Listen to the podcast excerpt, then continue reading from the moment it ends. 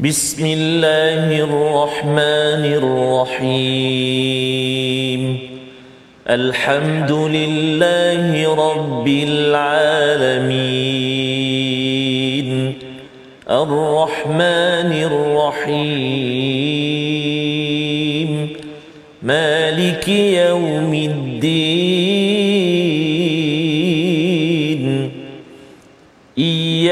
إياك نعبد وإياك نستعين. اهدنا الصراط المستقيم. صراط الذين أنعمت عليهم غير المغضوب عليهم ولا الضالين.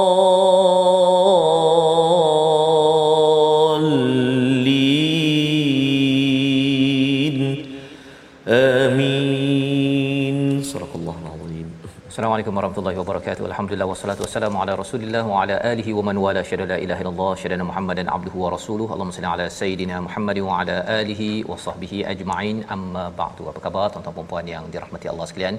Kita bertemu dalam My Quran Time baca faham amal pada hari ini, hari Jumaat yang penuh barakah untuk kita selalu mendoakan, berdoa pada Allah Subhanahu wa taala agar Allah men- menerima amal kita dan terus Allah berkati segala perjalanan hidup kita dengan hidayah, ainayah, bantuan daripada Allah Subhanahu Wa Taala. Pada hari ini kita bersama Al-Fadil Ustaz Tarmizi Abdul Rahman. Apa khabar Ustaz? Alhamdulillah Al-Khadir Ustaz Fazrul uh, Jumaah sihat, Mubarakah Ustaz Jumaat Mubarakah. uh, Macam mana Ustaz ini? Alhamdulillah. Alhamdulillah Ustaz eh? Dan uh, kita pun dah uh, masuk beberapa minggu yang dapat berjemaah Ya, Alhamdulillah. satu Itu nikmat juga Ustaz eh? Nikmat yang besar Ustaz Betul, ya. Ustaz. Subhanallah. Dapat bawa anak sekali Allah yang Akbar. dah ada uh, dos Ah, vaksin betul. ya untuk ke masjid satu nikmat yang besar Ya. dan ini adalah satu perkara yang perlu kita hargai lah Ustaz ya. Betul, Ustaz. Ha, pasal ada juga yang kata sebelum ni saya tak dapat ke masjid. Bila Ah, dapat ke masjid tak Betul, pergi masjid kita uh, segan jugalah Betul, kan Ustaz. nak menjawab ah. di hadapan Allah Subhanahu Wa Taala. Jadi bagi tuan-tuan yang mungkin dah bersedia, uh, mungkin kita pun dah uh, Betul, nak Ustaz. bersedia ini ah. ya uh, kita ucapkan uh, selamatlah selamat ya, ya menunaikan solat Jumaat Ha-ha. mendengar khutbah khusyuk ya, Ya, dengan betul, khusyuk ya jangan uh, khusyuk sampai uh, terkeluar air liur ya walaupun uh, pakai mask ya tetapi kita doakan yang terbaik dan bagi para khatib uh, pastikan beri yang semangat Ya. sikitlah Oh, ya uh, pasal dah lama tak berkhutbah Betul, mungkin Ustaz. dia slow down uh, tapi kali ini berikan yang terbaik Ya. agar makmum yang mendengar ya jemaah yang mendengar mendapat sesuatu Ya. daripada daripada khutbah yang disampaikan. Pada hari ini kita ingin meneruskan ustaz ya pada halaman Ustaz. 358 kita berada di uh, Oh. muka surat hampir hujung ya satu muka surat lagi pada hari Ahad nanti kita akan melihat kepada muka surat akhir surah An-Nur dan disambung surah Al-Furqan. Pada hari ini kita berada di penghujung surah An-Nur ya uh, pada muka surat 358 kita saksikan apakah sinopsis ringkasan bagi halaman ini iaitu pada ayat yang ke-59 hingga 60 ya. Dua ayat yang kita akan baca pada bahagian pertama ini adab di dalam rumah ya sebagai satu penekanan daripada Allah Subhanahu Wa Taala sambungan daripada apa yang kita belajar semalam tentang tiga aurat iaitu tiga masa yang di mana si anak perlu meminta izin daripada ibu ayah untuk hadir masuk ke kamar ibu ayah. Itu adab syariat apabila kita laksanakan itu peluang masuk syurga ha, bukan sekadar kita memperjuangkan Islam di luar rumah tetapi juga di dalam rumah ada adab yang perlu diberi perhatian. Kerana apa? Kerana ia menjaga cahaya menjaga maruah dari mengelakkan fitnah dalam rumah dan di luar di luar rumah. Kemudian kita akan melihat pada ayat 61 satu ayat yang panjang meminta izin kepada keluarga dan dibenarkan makan di sebahagian rumah tanpa perlu meminta izin. Ha, isu makan ya kenduri, jamuan, ajak makan, semua itu adalah perbincangan pada ayat 61 uh, mari sama-sama kita mulakan dahulu uh, bacaan dua ayat pertama pada halaman 358 ini kita mulakan dahulu dengan doa ringkas kita subhanakala ilmalana illa ma 'allamtana innaka antal alimul hakim rabbi zidni ilma kita baca dipimpin al-fadil ustaz Tarmizi Abdul Rahman Terima kasih kepada Ustaz Fazrul. Bismillahirrahmanirrahim. Assalamualaikum warahmatullahi wabarakatuh. Alhamdulillah wassalatu wassalamu ala Rasulillah wa ala alihi wa sahbihi wa man walah wa ba'd. Allahumma salli ala sayyidina Muhammad wa ala ali sayyidina Muhammad. Apa khabar semuanya ayahanda dan bonda, tuan-tuan dan puan-puan, sahabat-sahabat Al-Quran yang dikasihi oleh Allah Subhanahu wa taala sekalian. Mudah-mudahan senantiasa dalam rahmat Allah Subhanahu wa taala, tambah-tambah kita berada di penghulu segala hari, hari Jumaat yang penuh barakah ini. Perbanyakkan ucapan salawat dan salam, juga panjatkan doa kita kepada Allah taala dan buat tuan-tuan dan puan-puan ibu ayah sekalian yang bersama di ruangan Facebook terus sebarkan, uh, kongsikan dengan kawan-kawan kita, share uh, dan juga tag kawan-kawan kita. Mudah-mudahan di hari uh, Jumaat yang penuh barakah ini mengalir saham-saham kita. Amin ya rabbal alamin. Saham akhirat kita insya-Allah taala. Jadi kita mula baca uh, dua ayat saja di permulaan ini Al-Fadhil Ustaz ya. Ya. Dua ayat dahulu dua untuk ayat. permulaan ini iaitu ayat yang ke-59 dan ayat yang ke-60 uh, di halaman 358 kita baca dengan bacaan uh, murattal nahwan insya-Allah. أعوذ بالله من الشيطان الرجيم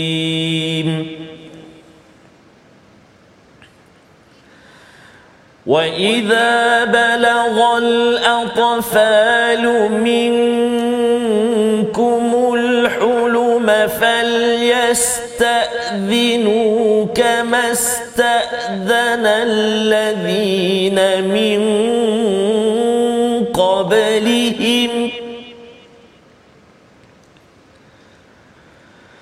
كذلك يبين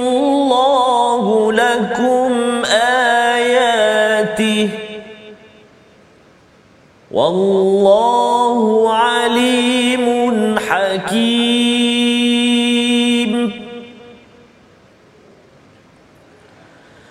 والقواعد من النساء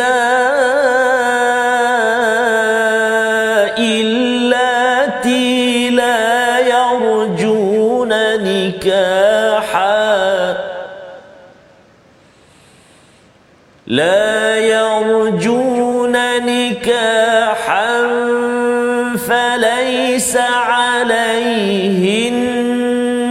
جناح.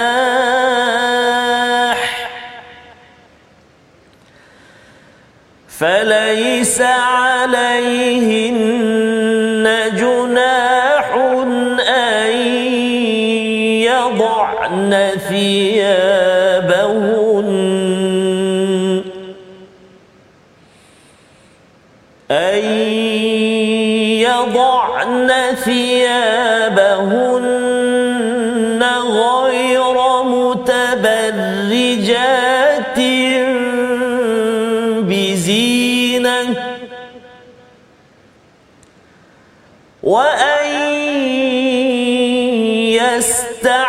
يستعففن خير لهن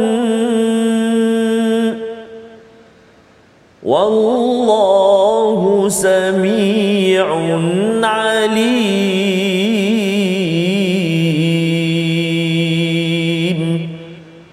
صدق الله العظيم. Al-Nazim gitulah dua ayat daripada surah An-Nur muka surat 358 ayat 59 hingga 60 saja. Yes, Yes, ha, jadi hari ini tadabburnya untuk dua ayat dahulu ya Yes, yes. yang pertama ini. Kita lihat peraturan yang Allah bekalkan kepada rumah-rumah bagi ibu ayah ya. Wa idza balagal atfalu minkum. Apabila setelah sampai anak-anak yang merdeka ya atfal ini adalah anak yang merdeka anak yang bukan hamba daripadanya al-huluma. Al-huluma itu daripada perkataan uh, mimpi Ustaz ya. Maksudnya mereka ini sudah mencapai tahap baligh maka apakah kewajipan yang perlu diajarkan kepada anak-anak kita? Fal yasta'dhinu kamasta'zana alladhina min qablihim. Iaitu mereka perlu meminta izin uh, apabila mereka nak masuk ke rumah mereka nak masuk ke bilik sebagaimana yang telah kita bincangkan dalam ayat-ayat se- sebelumnya. Allah menekankan perkara ini ya.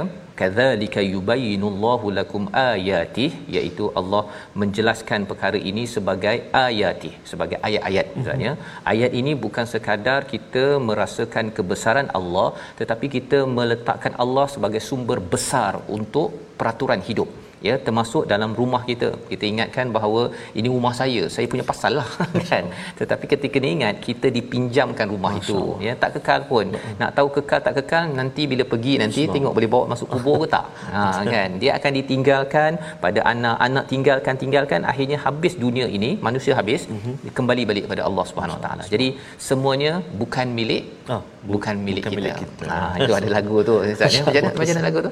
Mana milik kita tidak ya. ada milik tidak kita. Ada milik kita. semua yang ada hanya Allah yang punya. Betul. Ya jadi Allah lah yang punya. Allah lebih mengetahui. Wallahu alimun subhan hakim. Ya Allah ni maha mengetahui psikologi manusia. Psikologi kita bersama rumah kita. Psikologi dengan anak anak lelaki anak perempuan. Bagaimana istilahnya developmental psychology? Psikologi kemajuan bagi seorang seorang anak. Ya dia ada perubahan daripada anak kecil baby kita boleh main-main. Kemudian bila dia dah mencapai huluma itu ataupun uh, ihtilam iaitu sudah balik cara kita berinteraksi itu sudah berbeza. Ya maksudnya sudah pun ada pemisahan antara lelaki perempuan dari segi syariatnya perlu diajarkan. Dan salah satunya pada ayat 59 ini minta izin peraturan itu.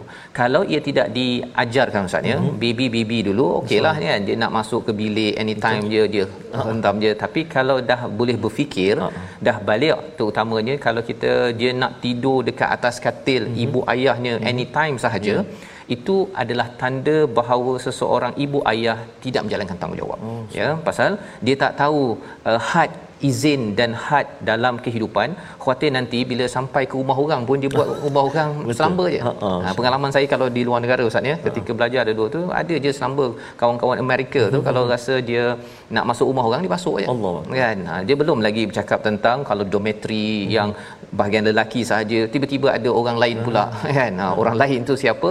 Ini adalah cabaran-cabaran ya bagi pelajar di luar negara. Saya tak duduk dekat asrama ya Betul. saya duduk kat rumah sewa lah. So tapi ada kawan-kawan yang duduk asrama tu ada yang uh, culture shock ya. terkejut dengan budaya tersebut. Kerana apa? Kerana sudah dididik dengan cara hmm. minta izin di di negara ini dengan dengan dengan panduan al-Quran. Tapi bila sampai di sana memang berbeza apabila seseorang itu tidak menerima hidayah daripada Allah Subhanahu Wa Taala. Jadi pada ayat 59 ini uh, Allah menjelaskan kepada kita agar anak ini dididik ha, ya dididik. Nur daripada Allah ini perlu didatangi. Bukannya ia sekadar datang sahaja. Pasal apa? Kita ada nur ya. dalam diri kita. Ia kalau tidak digilap dengan baik ya yang ada pada anak pada ibu pada ayah kaca itu yang kita dah belajar sebelum ini akan akan berdebu ia akan berjelaga. Ia akan ada titik-titik hitam yang akhirnya fitrah anak yang baik apabila tidak dijaga kaca bagi hati itu dia akan kotor ustaz. Ya jadi dia akan mula berfikir kotor akan bertindak hmm. kotor tidak baik. Lantaran si ayah si ibu tidak melaksanakan perkara ini. Jadi ini seruan ya kepada saya kepada tuan-tuan. Uh, kena bincang, kena beritahu. Ini izin. Terutama bila nak mencapai umur balik tu yeah. ini batas-batas yang ada. Malah lebih bagus kalau rumah itu ada pembahagian ustaz yeah. ya. Ada rumah uh, bilik ibu ayah, uh-huh. ada bilik anak lelaki, yeah. ada bilik anak perempuan. perempuan. Tak boleh campur. Betul. Tak boleh campur, kan? Kalau tak ada bilik pun tak mampu, maka diletakkan partition, partition. ya, bahagian ada tirai ke dan beritahu adik uh, abang lelaki jangan masuk bilik uh-huh. kakak, bilik kakak pun jangan masuk kepada bilik ini, uh-huh. ya. Dan perlu minta izin. Ha, perlu minta minta izin. Ayat yang seterusnya, ayat yang ke-60 diteruskan lagi tentang bagaimana ya tentang uh, humur ataupun haimar ataupun hijab uh, tudung ataupun pakaian bagi golongan golongan wanita kita nak baca sekali lagi ayat 60 ini untuk kita memahami siapakah adakah kalau makcik-makcik mm-hmm. ya yang sudah berumur. Nah berumur tu kita tengok umur apa mm. okey? Uh, perlu ke pakai tudung sama seperti wanita uh, yang berumur 30-an 40-an mm-hmm kita baca ayat 60 silakan Baik, terima kasih kepada Ustaz Fazrul. Uh, tuan-tuan dan puan sahabat Al-Quran bawah yang dikasihi Allah taala sekalian, uh, jom kita baca sama-sama. Sekali lagi kita ulang ayat yang ke-60 insya-Allah أعوذ بالله من الشيطان الرجيم.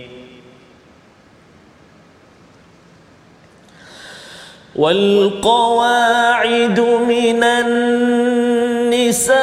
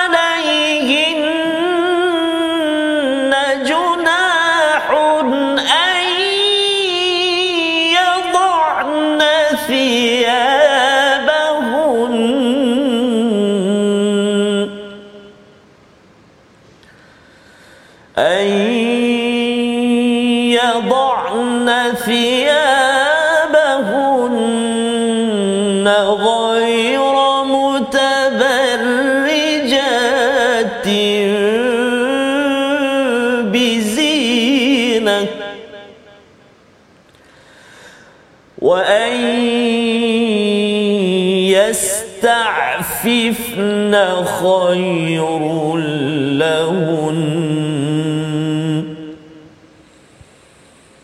والله سميع عليم.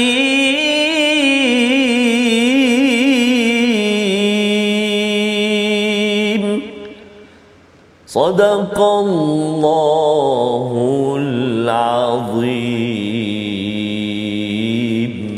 Surah Nazim dan para perempuan tua yang telah berhenti daripada haid dan mengandung yang tidak ingin menikah lagi maka tidak ada dosa menanggalkan pakaian luar. Mereka dengan tidak bermaksud menampakkan aurat tetapi memelihara kehormatan adalah lebih baik bagi mereka. Allah Maha mendengar lagi Maha me- mengetahui. Jadi ini adalah kesinambungan ustaz ya. Sebelum Mhm. ini bercakap tentang bagaimana uh, etika pakaian dalam Islam yang menutup aurat ialah ada uh, pakaian sebegini contohnya kalau perempuan lah ya. Kemudian ada satu lagi lapisan ya untuk memastikan tidak menampakkan tubuh badan bentuk ya ha, jadi pakaian biasa tu mungkin t-shirt ke baju yang ni tetapi ada satu layer satu lapisan lagi untuk memastikan tidak nampak Uh, bentuk tubuh badan. Ya. Baik. Tetapi uh, adakah ianya uh, juga perlu kepada semua wanita? Allah Mhm. menyatakan wal qawaidu minan nisa iaitu golongan wanita al qawaid apa Mhm. maksud al qawaid mereka yang duduk ustaz ya? Ha, nyenggeng. Kan?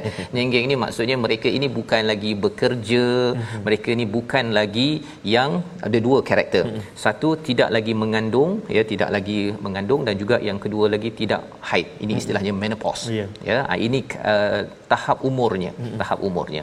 Menopause itu maksudnya tidak lagi didatangi oleh darah haid jadi ini spesifik Allah nyatakan ya allati dan ditambah lagi dengan perkataan apa? Allati cara bacanya apa ustaz ya? Uh, al- dua harakat dua harga Ah, ni ni allati. oh bukan allati ya? Ah, oh itu special juga ustaz ya? Dia punya tadaburnya kita tengok kemudian lah pasal biasanya allati kan? Betul. tapi ini penekanan Betul. yang lebih itu yar la yarjuna nikaha. Mereka ini tidak mengharapkan tidak menginginkan per pernikahan. Jadi di situ ada uh, menopause ya uh, tentang tidak ada haid, tidak mengandung lagi dan juga tidak menginginkan pernikahan. Ada juga yang dia masih lagi istilahnya nak kahwin lagi kan. Okey. Jadi di situ tidak apply, tidak ikut kepada peraturan ini. Kalau mematuhi peraturan ini maka syarat ini falaisa alaihinna junahun an yad'na thiyabahunna ghayra mutabarrijatin bizinah ya. Tidak ada masalah tidak berdosa kalau mereka menanggalkan bahagian yang di luarnya lapisan Ah. nombor satu Ustaz ya yang luar sekali. Ya. Ha, masih lagi pakai yang bukan biasalah. semua. Ah bukan bukan semua. Okey, ha, itu Kan salah faham. Nah, jangan salah faham kan. Ada kata oh, macam ni saya pergi pakai skirt je lah. Tak boleh, bukan macam tu. Ni yang lapisan. Ya. Pasal itu asasnya di dalam di dalam al-Quran nak memastikan pakaian itu menutup Ah, betul-betul Ustaz ya. Pasal ada orang kata bahawa kalau asalkan saya pakai tudung, Mhm. tudung kat sini satu, kemudian nampak leher tu, Ah. ha, ini menutup aurat. Itu bukannya menutup aurat, itu menutup urat. Ha, itu menutup urat. Tidak menjadi istilah pakaian di dalam Islam. Mhm. ya ha, itu fashion. Fashion orang nak jual silakan Mhm. cakap saja saya pakai fashion. Bukannya saya menutup aurat. Ya kita kena pisahkan kena asingkan. Khuatir orang rasakan bahawa satu hari nanti orang pakai kertas je ustaz. Tampal Oh. tampal tampal. Dia kata ini menutup aurat. Kan? Padahal itu menutup urat sahaja. Baik. Jadi pada ayat ini Allah kata bahawa tak apa yang lapisan nombor satu itu ghayra mutabarrijatin bizinah ya. Tetapi syaratnya masih lagi tidak ya pakaian luar mereka tidak bermaksud menampakkan aurat tetapi memelihara kehormatan. Ya istilah mutabarrijatin bizinah ini daripada perkataan tabarruj ustaz. Ah, tabarruj. Tabarruj kalau kita ambil asal perkataannya daripada istilah burj.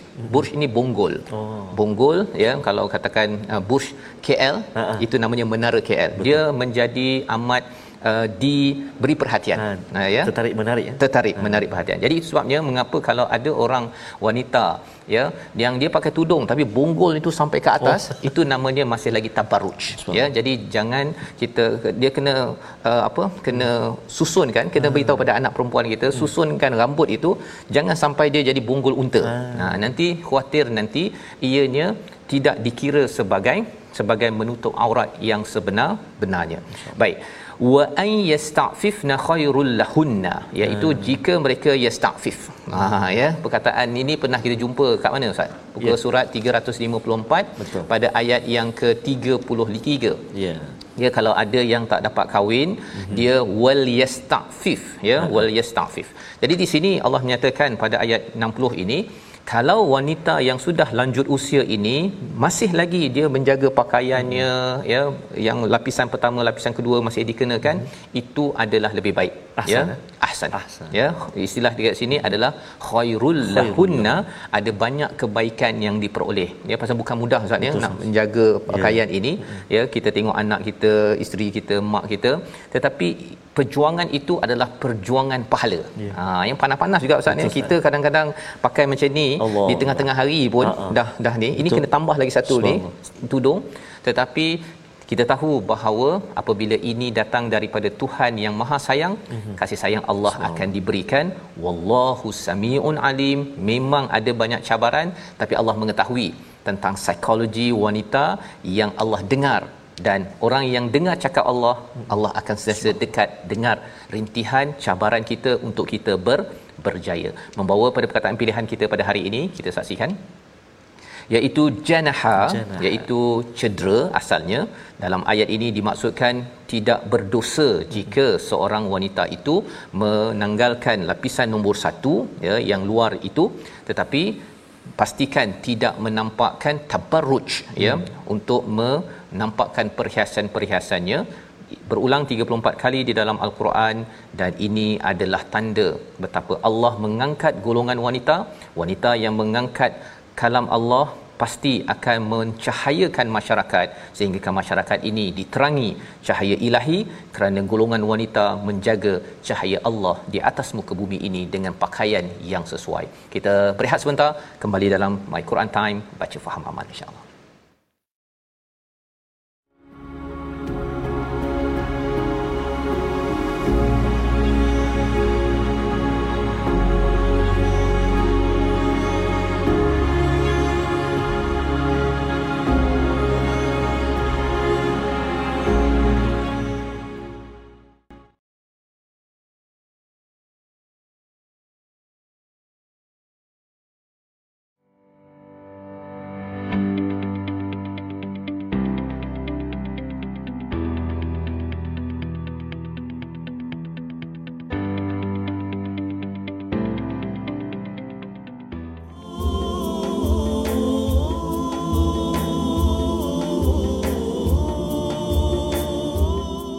Dari insan yang amat ku sayang oh. sehingga akhir Ustaz.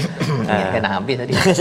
ha, damaikanlah resah hatiku. Aku rindu kasih dan sayangmu. Terimalah seadanya.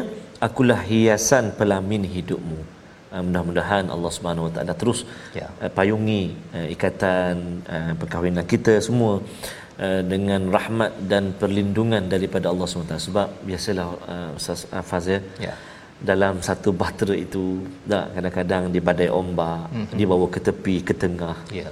Lagikan apa lidah lagikan tergigit lagikan lidah ha, lagikan kan? tergigit tapi jangan selalu gigit. Kan? Okey. Baik. Uh, jadi, jadi ini panduan yang sangat-sangat uh, berguna dan bermanfaat dalam uh, kehidupan kita. Betul. Uh, dan juga bila sebut pasal uh, apa ni ustaz? Uh, ayat Quran tulisan tulisan Quran. Kita ingat ada satu kawan tu dihantar mm-hmm. kan? Uh, dia kata dia marah anak dia menyanyi dalam toilet. Tala'al hmm. badru alaina sah? Yeah. dia marah anak dia. Dia kata kenapa mengaji dalam toilet? Dia kata oh. dalam tandas. Oh. oh, oh. jadi, jadi anak dia menangis mengadu kat mak dia. Mm-hmm. kenapa menangis? Mak dia kata uh, ayah uh, anak dia kata ayah marah dia dia kata mengaji. Pada itu dalam uh, toilet. uh, dalam toilet. Uh-huh. uh, jadi si ibu ceritalah ini suami isteri ya. Si ya, ibu cerita pula pada si ayah. Uh-huh. oh kenapa marah? Itu bukan ayat Quran. Itu nasyid uh-huh menangis pula si ayah. Ayah pula menangis. Ayah pula menangis. Aha. Dah kenapa pula si, si, si abang menangis ni? Hmm. Oh selama ni aku solat lepas Fatihah baca tala'al badru alaina. Ingatkan ayat Quran dia kata la ilaha. Berapa, berapa lama tu? dah lama dah ya. Sudah berpuluh-puluh tahun. Oh, ingatkan itu ayat Quran. jadi bahaya eh. maknanya yeah. barangkali tak pernah jadi imam barangkali solat solat seorang-seorang. Ha solat seorang-seorang. Oh jadi makmum tak tahu. makmum terdekat dekat rumah pun tak tahu. Kalau sembahyang berjemaah Mungkin anak boleh tegur. Ha, kan? Tapi anak pun tadi terbaca dalam toilet kan. Okey. Kan masya-Allah. Masya ya. Itulah. Itu apa... kita itu kepentingan kita betul, belajar al-Quran. Betul, ya, betul Ustaznya sebenarnya kalau kita tak belajar satu-satu betul. ni kita hmm. pun rasa macam eh ini hadis nabi ke ah, ini ayat Quran betul, ke betul. kan ataupun ini perkataan uh-uh. ulama Allah. ataupun kata-kata motivasi saja kan. Betul. Jadi hmm. perbezaan-perbezaan itu bila kita belajar dan apatah lagi kalau kita uh, belajar tajwid Suara. ini ya menyebabkan kita selalu Betul, ya mengamalkannya dan kita tahu bahawa ini macam tak kena ni ini uh, bukan ayat Quran Betul. itu kesan bila kita belajar dan terus mengamalkan baca faham dan amal al-Quran. Hmm, Jadi kita bercakap tentang baca ni kita nak belajar tajwid ya, Ustaz. Ya, silakan. Terima kasih kepada Ustaz Fazrul. Tuan-tuan dan puan-puan sahabat al-Quran yang kasih Allah Subhanahu wa taala sekalian, tak kira walau di mana juga berada ada di hadapan TV bersama dengan uh, telefon dan sebagainya melihat dan uh, mengikuti My Quran Time, uh, mari kita nak singgah sekejap uh, ke ruangan tajwid kita kita nak melihat hari ini nak berkongsi uh, dapatan-dapatan ulang kaji kita tentunya berkenaan dengan tafkhim dan juga tarqiq. Uh, huruf yang kadang-kadang kita baca tebal kadang-kadang kita baca nipis. Maksudnya ada ada kala kita baca tebal dan ada masa kita baca nipis. Hukum bacaan pada huruf ra. Jika sebelum ini kita kongsi huruf lam uh, pada lafzul jalalah hari ini kita nak melihat penting juga ni huruf ra. Ada tiga bahagian iaitu ra dibaca tafkhim yakni tebal. Ra dibaca tarqiq tipis ataupun nipis. Dan yang ketiga ra harus. Baca tebal tafkhim ataupun baca tarqiq nipis. Jadi kita tengok contoh mana yang baca tebal? Baik. Yang pertama hukum bacaan pada ra yang tiga bahagian tadi. Yang pertama tafkhim yakni huruf ra yang berbaris di atas. Kena baca tebal. Ha, bahagian pertama huruf ra yang perlu kita baca tebal iaitulah huruf ra yang berbaris fathah ataupun baris atas. Contoh dia ayat yang ke-61 Laisa 'alal a'ma haraj ra tu. Jangan kita baca tipis. Laisa 'alal a'ma harajun. Harajun tipis. Salah tu ataupun kurang tepat. Laisa 'alal a'ma harajun wala 'alal a'raji haraj. Oh tu. Semua ra tu kena tebal. Sebab apa? Baris atas. Pertama. Yang kedua, keadaan dia keadaan huruf ra yang berbaris depan ataupun dam dhammah. Ha, dalam ayat yang ke-60 contoh dia kita tengok baris depan ataupun baris dua di hadapan. Bismillahirrahmanirrahim.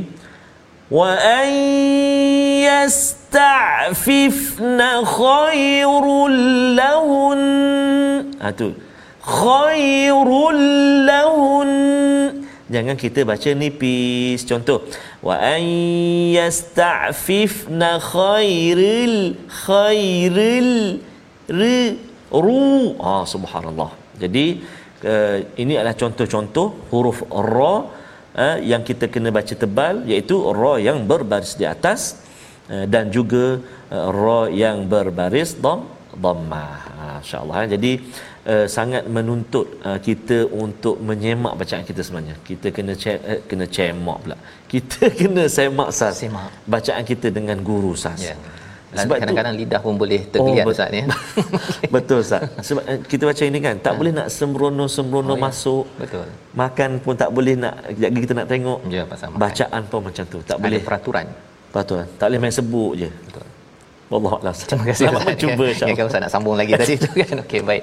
Jadi alhamdulillah ya uh, itu sebagai pelajaran untuk kita uh, belajar tajwid ini untuk Ustaz. mendisiplinkan kita Betul, Ustaz ya. Uh, dengan kita belajar hukumnya, kita baca, kita amalkan, uh, ia melatih disiplin Betul, dalam hidup kita sebenarnya tuan-tuan ya. Itu sebabnya kalau dululah Ustaz ya, dulu ke ataupun sekarang pun kadang-kadang ada yang kurang baca Quran, hari yang kurang baca Quran ataupun tak lama kan Betul. cuti lama dia lama, lama tak baca Quran dia kadang-kadang jadi karat Ustaz. Betul, Ustaz. Betul. Ha, kan lidah tu rasa macam dan kemudian kita nak dia susah kan nak Betul, adjust balik semula. Jadi uh, di situ pentingnya mengapa yeah. kita kena istiqamah bersama al-Quran. Disiplinnya itu dia hmm. akan mengatur hidup kita. Bukan yeah. kita mengaturnya kan. Awalnya kita rasa macam kita mengatur Quran yang kita baca. Rupa-rupanya Quran ini mukjizat yang akan mengatur disiplin dan kita akan rasa amazing Betul, eh saya rasa saya tak mampu nak buat sebagai mana yang saya buat sekarang. Rupa-rupanya adalah anugerah daripada Allah, Allah. dengan barakah daripada al-Quran. Jadi alhamdulillah kita nak menyambung Ustaz. Ya, Ustaz. Satu ayat lagi. Oh. Ha, satu je. Ya, satu saja ayat ke-61 bersama tuan-tuan yang berada di rumah. Jom kita lihat kalau tadi ayat yang ke-60 bercerita tentang golongan wanita yang Mhm. sudah berumur. Mereka ini kalau yasta'fifna khairul lahunna pasal zaman sekarang Ustaz ya Mhm. ada juga umur 60 70 tapi buat style 30-an. Ai subhanallah. Ha, ya. Dia walaupun dia dah menopause uh-huh. ataupun dia dah taklah bercadang nak berkahwin uh-huh. tapi stylenya itu uh-huh. macam orang nak berkahwin. Eish. Kan dia punya hidung dia tu dia nak dimancungkan oh. tak ada Oh, kedut. Masya Kan dia nak suntik sampai uh. dia punya apa? Dia punya pipinya uh-huh. tu yang kedut ada tu uh-huh. dia kalau boleh nak tarik macam jadi muka baby. Ya, Ha kan jadi yang itu tuan-tuan kita nasihatkan uh-huh. ya kalau kita ikut pada ayat ini wa ay yasta'fifna khairul lahunna ya jika jaga kehormatan tidak istilahnya zaman sekarang jangan tergedik yeah. kan uh, bukan maksudnya yang muda pun boleh tergedik kan tetapi kalau yang dah berumur pun buat perangai begitu Betul. Tak berapa khair. Ha kan? Bahasa Melayunya buruk perangai. Ha buruk perangai ya. Jadi kita nasihatkan kawan-kawan kita tu baik kita fokuskan kepada me, mencuci hati menaikkan uh, appearance kita di hadapan Allah berbanding dengan nak cucuk sana cucuk sini nak bedah sana bedah sini untuk nampak muda nampak menawan. Rupa-rupanya Allah kata ini adalah tabarruj al Jahiliyah. Menampakkan perhiasan yang bersifat jahiliyah kita rugi kan Betul, duit banyak tapi digunakan untuk sesuatu yang tidak khair dan ini peraturan daripada Allah apa lagi peraturan Allah beritahu Ya. dalam ayat 61 kita baca bersama Baik, terima kasih Ustaz Fazrul. Uh, tuan-tuan dan puan-puan, ibu ayah, sahabat-sahabat Al-Quran yang dikasihi oleh Allah Subhanahu Wa Taala sekalian. Setuju benar dengan nasihat yang diberikan oleh Al-Fadhil Ustaz Faz tadi. Tambah bahaya lagi Ustaz jadi sakit pula. Hmm Nak buat untuk untuk kecantikan ke apa? Ya. Jadi mudarat pula. Lama. Lepas tu dia jadi macam uh, zombie pula lepas tu. jadi pasal apa uh, gagal dalam uh, operation yang dibuat kan. Jadi kita doakan tuan-tuan kita Ya, jangan ada keinginan itu tapi ada keinginan untuk makin dekat Amin, dengan. Allahus Samiun Alim. Amin ya insya-Allah. Baik, jadi tuan-tuan dan puan-puan sahabat Al-Quran yang dimuliakan semuanya oleh Allah SWT, kita nak menyambung uh, bacaan kita di bahagian kedua dalam ayat yang ke-61 hampir hampir 10 baris eh. Masya Allah panjang ni Ustaz eh. Hmm. Jadi sahabat-sahabat Al-Quran tuan-tuan dan puan-puan semua jom kita cuba baca dengan bacaan Muratal Hijaz. Uh, kita praktikkan, kita cuba ra tadi yang kita belajar tadi. Sebab dalam ni banyak ada ra yang baris depan, baris atas, baris bawah. Mari kita cuba baca insya-Allah eh. A'udzubillahi minasyaitonirrajim. tuh-tuh.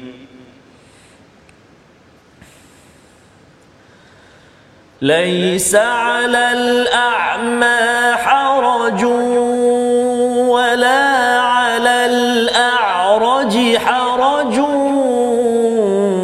ولا على المريض حرج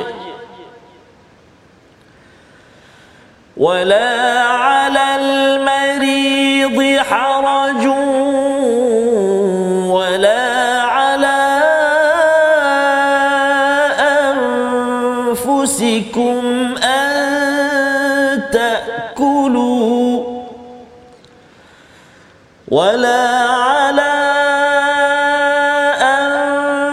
أنفسكم أن تأكلوا من بيوتكم أو بيوت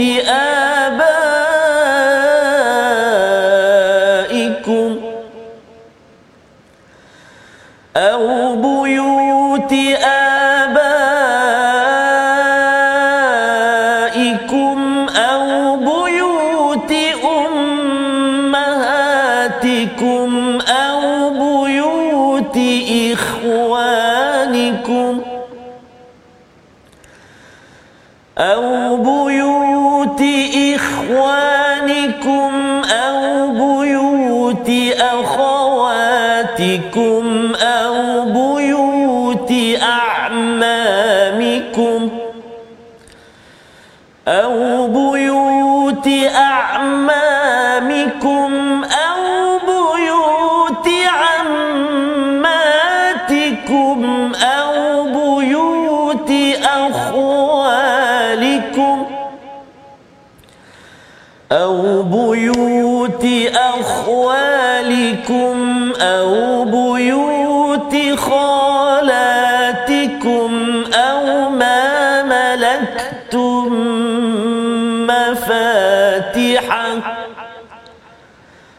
أو ما ملكتم مفاتحه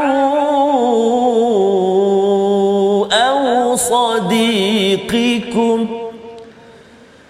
ليس عليكم جناح أن تأكلوا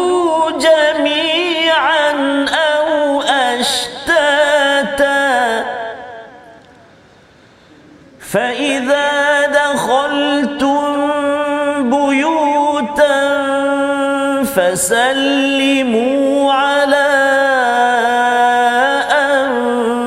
أنفسكم تحية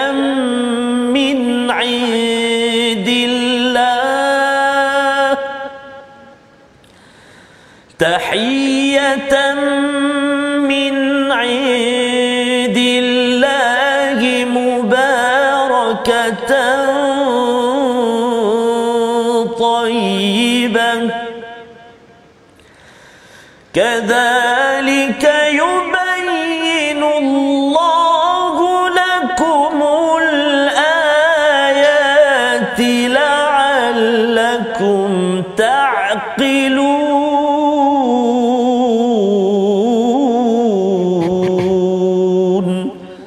صدق الله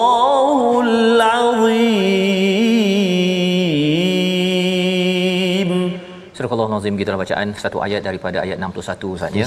Ayat 61 ini sebenarnya kalau kita nak faham dia kena gabung dengan ayat 31. insya-Allah. Ya, ayat 31 berkaitan dengan aurat wanita yang boleh uh, lebih uh, ringan apabila berhadapan dengan 12 kumpulan ya 12 kumpulan. Kemudian bila kita sambung kepada ayat 61 ini Allah mengatakan laisa alal a'ma orang buta ya tidak ada masalah untuk makan di rumah maksudnya kemudian orang yang timpang ataupun OKU lah ya. Orang OKU uh, timpang dan juga orang yang sakit ya tidak ada masalah untuk makan di dalam uh, rumah kita mm-hmm. ya. Ataupun kita sendirilah of course lah pasal itu rumah kita kan ya.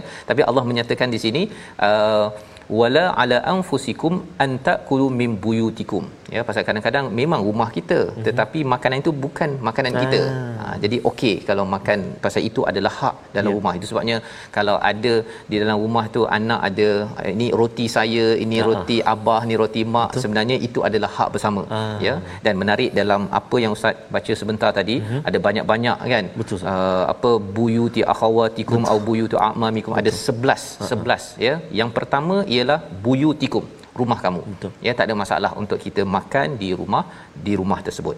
Baik. Yang keduanya Allah menyatakan uh, tidak ada masalah ya. Mengapa Allah beritahu tentang a'ma dan juga a'raj tadi itu? Kerana mereka ini adalah orang yang memerlukan pertolongan ya memerlukan pertolongan. Jadi kita nak tolong ya. Tapi lebih daripada itu kita tidak ada masalah kalau kita nak makan di rumah siapa. Yang keduanya ialah di rumah uh, abaikum di rumah ayah kamu. Nah, kita anak kita duduk kat rumah lain, kita pergi ke rumah ayah nak makan kat rumah ayah. Tak ada masalah. Asbabun nuzul uh, ayat ini hmm. ialah kerana bila sahabat mendengar bahawa jangan makan perkara yang haram dalam hmm. ayat dalam surah lain. Jadi ada di kalangan mereka tak nak pergi ke rumah orang hmm. lain pasal apa? Pasal itu makanan orang itu. Ha ya sampai tahap begitu mereka sensitif kan hmm. takut nanti uh, yang orang ni nak bagi makan ini hmm. termakan lebih. Ha ini jenis yang makan orang bagi satu pinggan dia ambil tiga pinggan. Mungkin wallahu alam kan tapi yeah. nak ceritanya sahabat amat sensitif. Hmm. Turun ayat ini ya untuk menjelaskan tak ada masalah kalau nak hmm. makan di rumah kamu kamu, rumah ayah kamu, di rumah mak kamu, di rumah siapa lagi? Uh, akhwanikum, saudara lelaki kamu ataupun saudara wanita kamu. Kakaklah, ya. kakak ya. ataupun adik per, perempuan. Ha, bukan kakek ataupun di Indonesia istilahnya lain, kakak uh-huh. mungkin abang kan. Betul. Baik. Kemudian au buyutu au buyuti a'mamikum. Ya, ada perbezaan. Ini kita kena beri perhatian, iaitu pak cik kepada ayah kamu. Ha. ha pak cik sebelah ayah. Sebelah ayah. Pak cik sebelah ayah. Kemudian tak ada masalah makan di rumah mak cik sebelah ayah. Yeah. Ya, istilahnya adalah ammatikum. Mm-hmm. Ya. Kemudian pak cik di sebelah mak iaitu akhwalikum. Likum. Kemudian mak cik di sebelah mak, mak. iaitu khalatikum. Okey. Empat kumpulan ini selain daripada yang tadi jelas ustaz ya, hmm. jelas di rumah ayah, mak, saudara apa, adik-beradik kita pergi untuk kita makan tetapi bahagian makcik pakcik ini hmm. amat sensitif ha, saya pun mengkaji juga apa yang yang yang special kat sini ustaz hmm. kan panjang sangat ayat betul. dia bila ayat panjang ni Allah sedang menyampaikan kalau tidak Allah kata keluarga kamu hmm. dah selesai betul, betul. Tapi rupa-rupanya ya bila saya ada anak perempuan ustaz ada anak perempuan ada hmm. anak lelaki betul. rupanya bila pergi ke rumah pak cik yang uh, saya hmm. saya ada uh, abang saya hmm abang saya uh-huh. kalau anak perempuan saya dia tak perlu uh, jaga sangat Betul. maksudnya nak makan sing-sing sampai ha. sini pun tak ada masalah Betul. pergi ke dapur isteri uh, isteri saya taklah anak saya kan anak saya nak sing-sing ke sini Betul. nak basuh tangan tak ada mhm. masalah Betul. tetapi bila pergi ke rumah pak cik uh-huh. bila katakan ini adalah uh, abang saya kan Betul. Uh, dengan isterinya tak ada masalah uh-huh. pasal wanita uh-huh. tapi cuba bayangkan kalau pergi rumah mak cik uh-huh. mak cik adik beradik saya uh-huh. uh, anak perempuan saya berjumpa dengan Pakcik. si pak cik ya suami pada suami kepada uh, adik adik Ustaz, saya ha, ya adik perempuan Ustaz. saya hmm, hmm. jadi pada waktu itu ya. kena ni balik betul Ustaz. ya hmm. kena jaga dari segi cara duduk di ruang tamunya hmm. adabnya jadi bila cakap isu makan dia hmm. bukan sekadar makan tetapi adab dan aurat ya. dan etikanya itu yang itu hmm. kalau waktu kecil-kecil comel-comel dulu tu hmm. tak kisahlah bergeuling ke apa Betul. sebagainya tapi bila sudah mencapai tahap balik hmm adab ini perlu dijaga ya ha, jadi di sinilah bila tengok balik pada ayat ni panjang hmm. ya rupa-rupanya dia ada etika yeah. yang penting kalau dalam bertamu di hari raya oh, ataupun bercuti so. tidak jaga perkara ini hmm. dalam rumah hmm. maksudnya syariat Islam itu tidak dibangkitkan khawatir ia akan menghancurkan bagi sesebuah masyarakat yeah. ya jadi ayat ini di hujung-hujung surah an-nur muncul Betul. nampak macam ada ini isu makan kot uh-huh. kan dia bukan sekadar isu makan tetapi uh-huh. isu adab ya yang perlu dijaga dan di hujung itu Allah kata apa laisa alaikum junahun an taakulu jami'an au ashtata makan sama-sama makan sendirian tak ada masalah uh-huh. yang isunya ialah kena jaga ayat 31 sebentar tadi ya sepanjang al-Quran ataupun surah an-nur ini di hujung itu fa idza dakhaltum buyutan fasallimu tambahan lagi kalau kamu masuk ke rumah berilah ucapan salam. Ala anfusikum ya kepada kepada diri kamu. Walaupun kita masuk rumah tak ada orang ustaz ya. Saya ingatkan dulu sunat dia uh-uh. kan? Assalamualaikum kan? Assalamualaikum wa alaikum kan? Rupa-rupanya di sini Allah kata fasallimu ala anfusikum tahiyatan min indillah mubarakatan tayyibah. Tak ada orang pun kita bagi salam assalamualaikum warahmatullah. Satu ada yang kata ada mungkin ada makhluk lain. Uh-huh. tetapi makhluk yang pasti ada adalah kita lah. Yang memerlukan apa mubarakatan ya. tayyibah. Ha ya ini seruan daripada Allah. Kadzalika yubayyinullahu lakumul ayati la'allakum ta'qilun. Allah beritahu ayat-ayat ini sebagai sumber peraturan agar kita menggunakan akal. Fikir balik mengapa Allah bagi ini. Rupanya banyak ustaz. Manfaat ta'qilun iqal nak menjauhkan kita daripada pelbagai isu fitnah dalam masyarakat mm-hmm. bermula daripada rumah. Membawa pada resolusi kita kita saksikan yang pertama resolusi kita pada hari ini ajarkan anak-anak yang balik supaya meminta izin untuk masuk ke bilik orang tuanya ya. Walaupun itu memang rumahnya tetapi ada peraturan. Yang pertama. Yang kedua ingatkan wanita tentang hijab ya. dan sifat malu malah digalakkan bagi golongan yang berumur juga.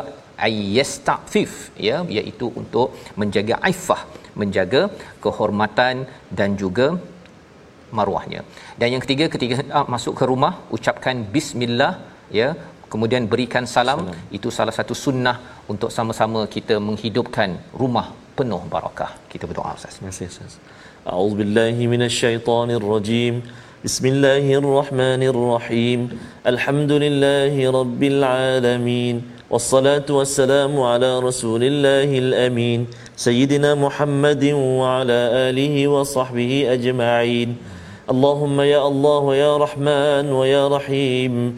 Di saat yang penuh barakah ini kami mohon ke hadratmu ya Allah Agar diampunkan dosa-dosa kami ya Allah. Diampunkan dosa-dosa ibu dan ayah kami Ibu dan ayah mertua kami Muslimin dan muslimat birahmatik Ya Arhamar Rahimin. Ya Allah ya Rahman wa ya Rahim kurniakan kekuatan buat kami sebagai seorang ayah sebagai seorang ibu untuk mendidik ahli keluarga kami ya Allah. Mendidik ahli keluarga kami ya Rahman. Mencapai redamu ya Arhamar Rahimin. Ya Allah wa ya Rahman wa ya Rahim. Jadikan kami ya Allah keluarga yang menghidupkan Al-Quran dalam rumah kami yang membawa Al-Quran ke dalam kehidupan kami sekeluarga.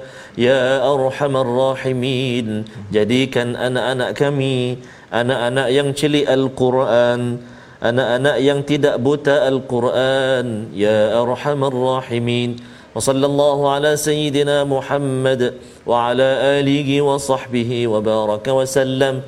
Walhamdulillahi Rabbil Alamin Minna wa minkum taqabbal ya karim. Moga-moga Allah mengabulkan doa kita dan juga kita dapat menjaga adab etika kita berpandukan surah An-Nur ketika tuan-tuan semua kita bercuti, kita bertandang di rumah pak cik mak cik yeah. uh, saudara ipar duai mm-hmm. agar kita masih lagi memegang cahaya Allah. Kita tidak mahu kita bercuti balik itu penuh dengan dosa kerana tidak mengikut panduan surah An-Nur. Inilah yang kita ingin bangkitkan, ingatkan dalam perjuangan tabung gerakan Al-Quran, sumbangan tuan-tuan yang kita dapat kita peroleh kita akan manfaatkan untuk sama-sama kita menyebarkan al-Quran.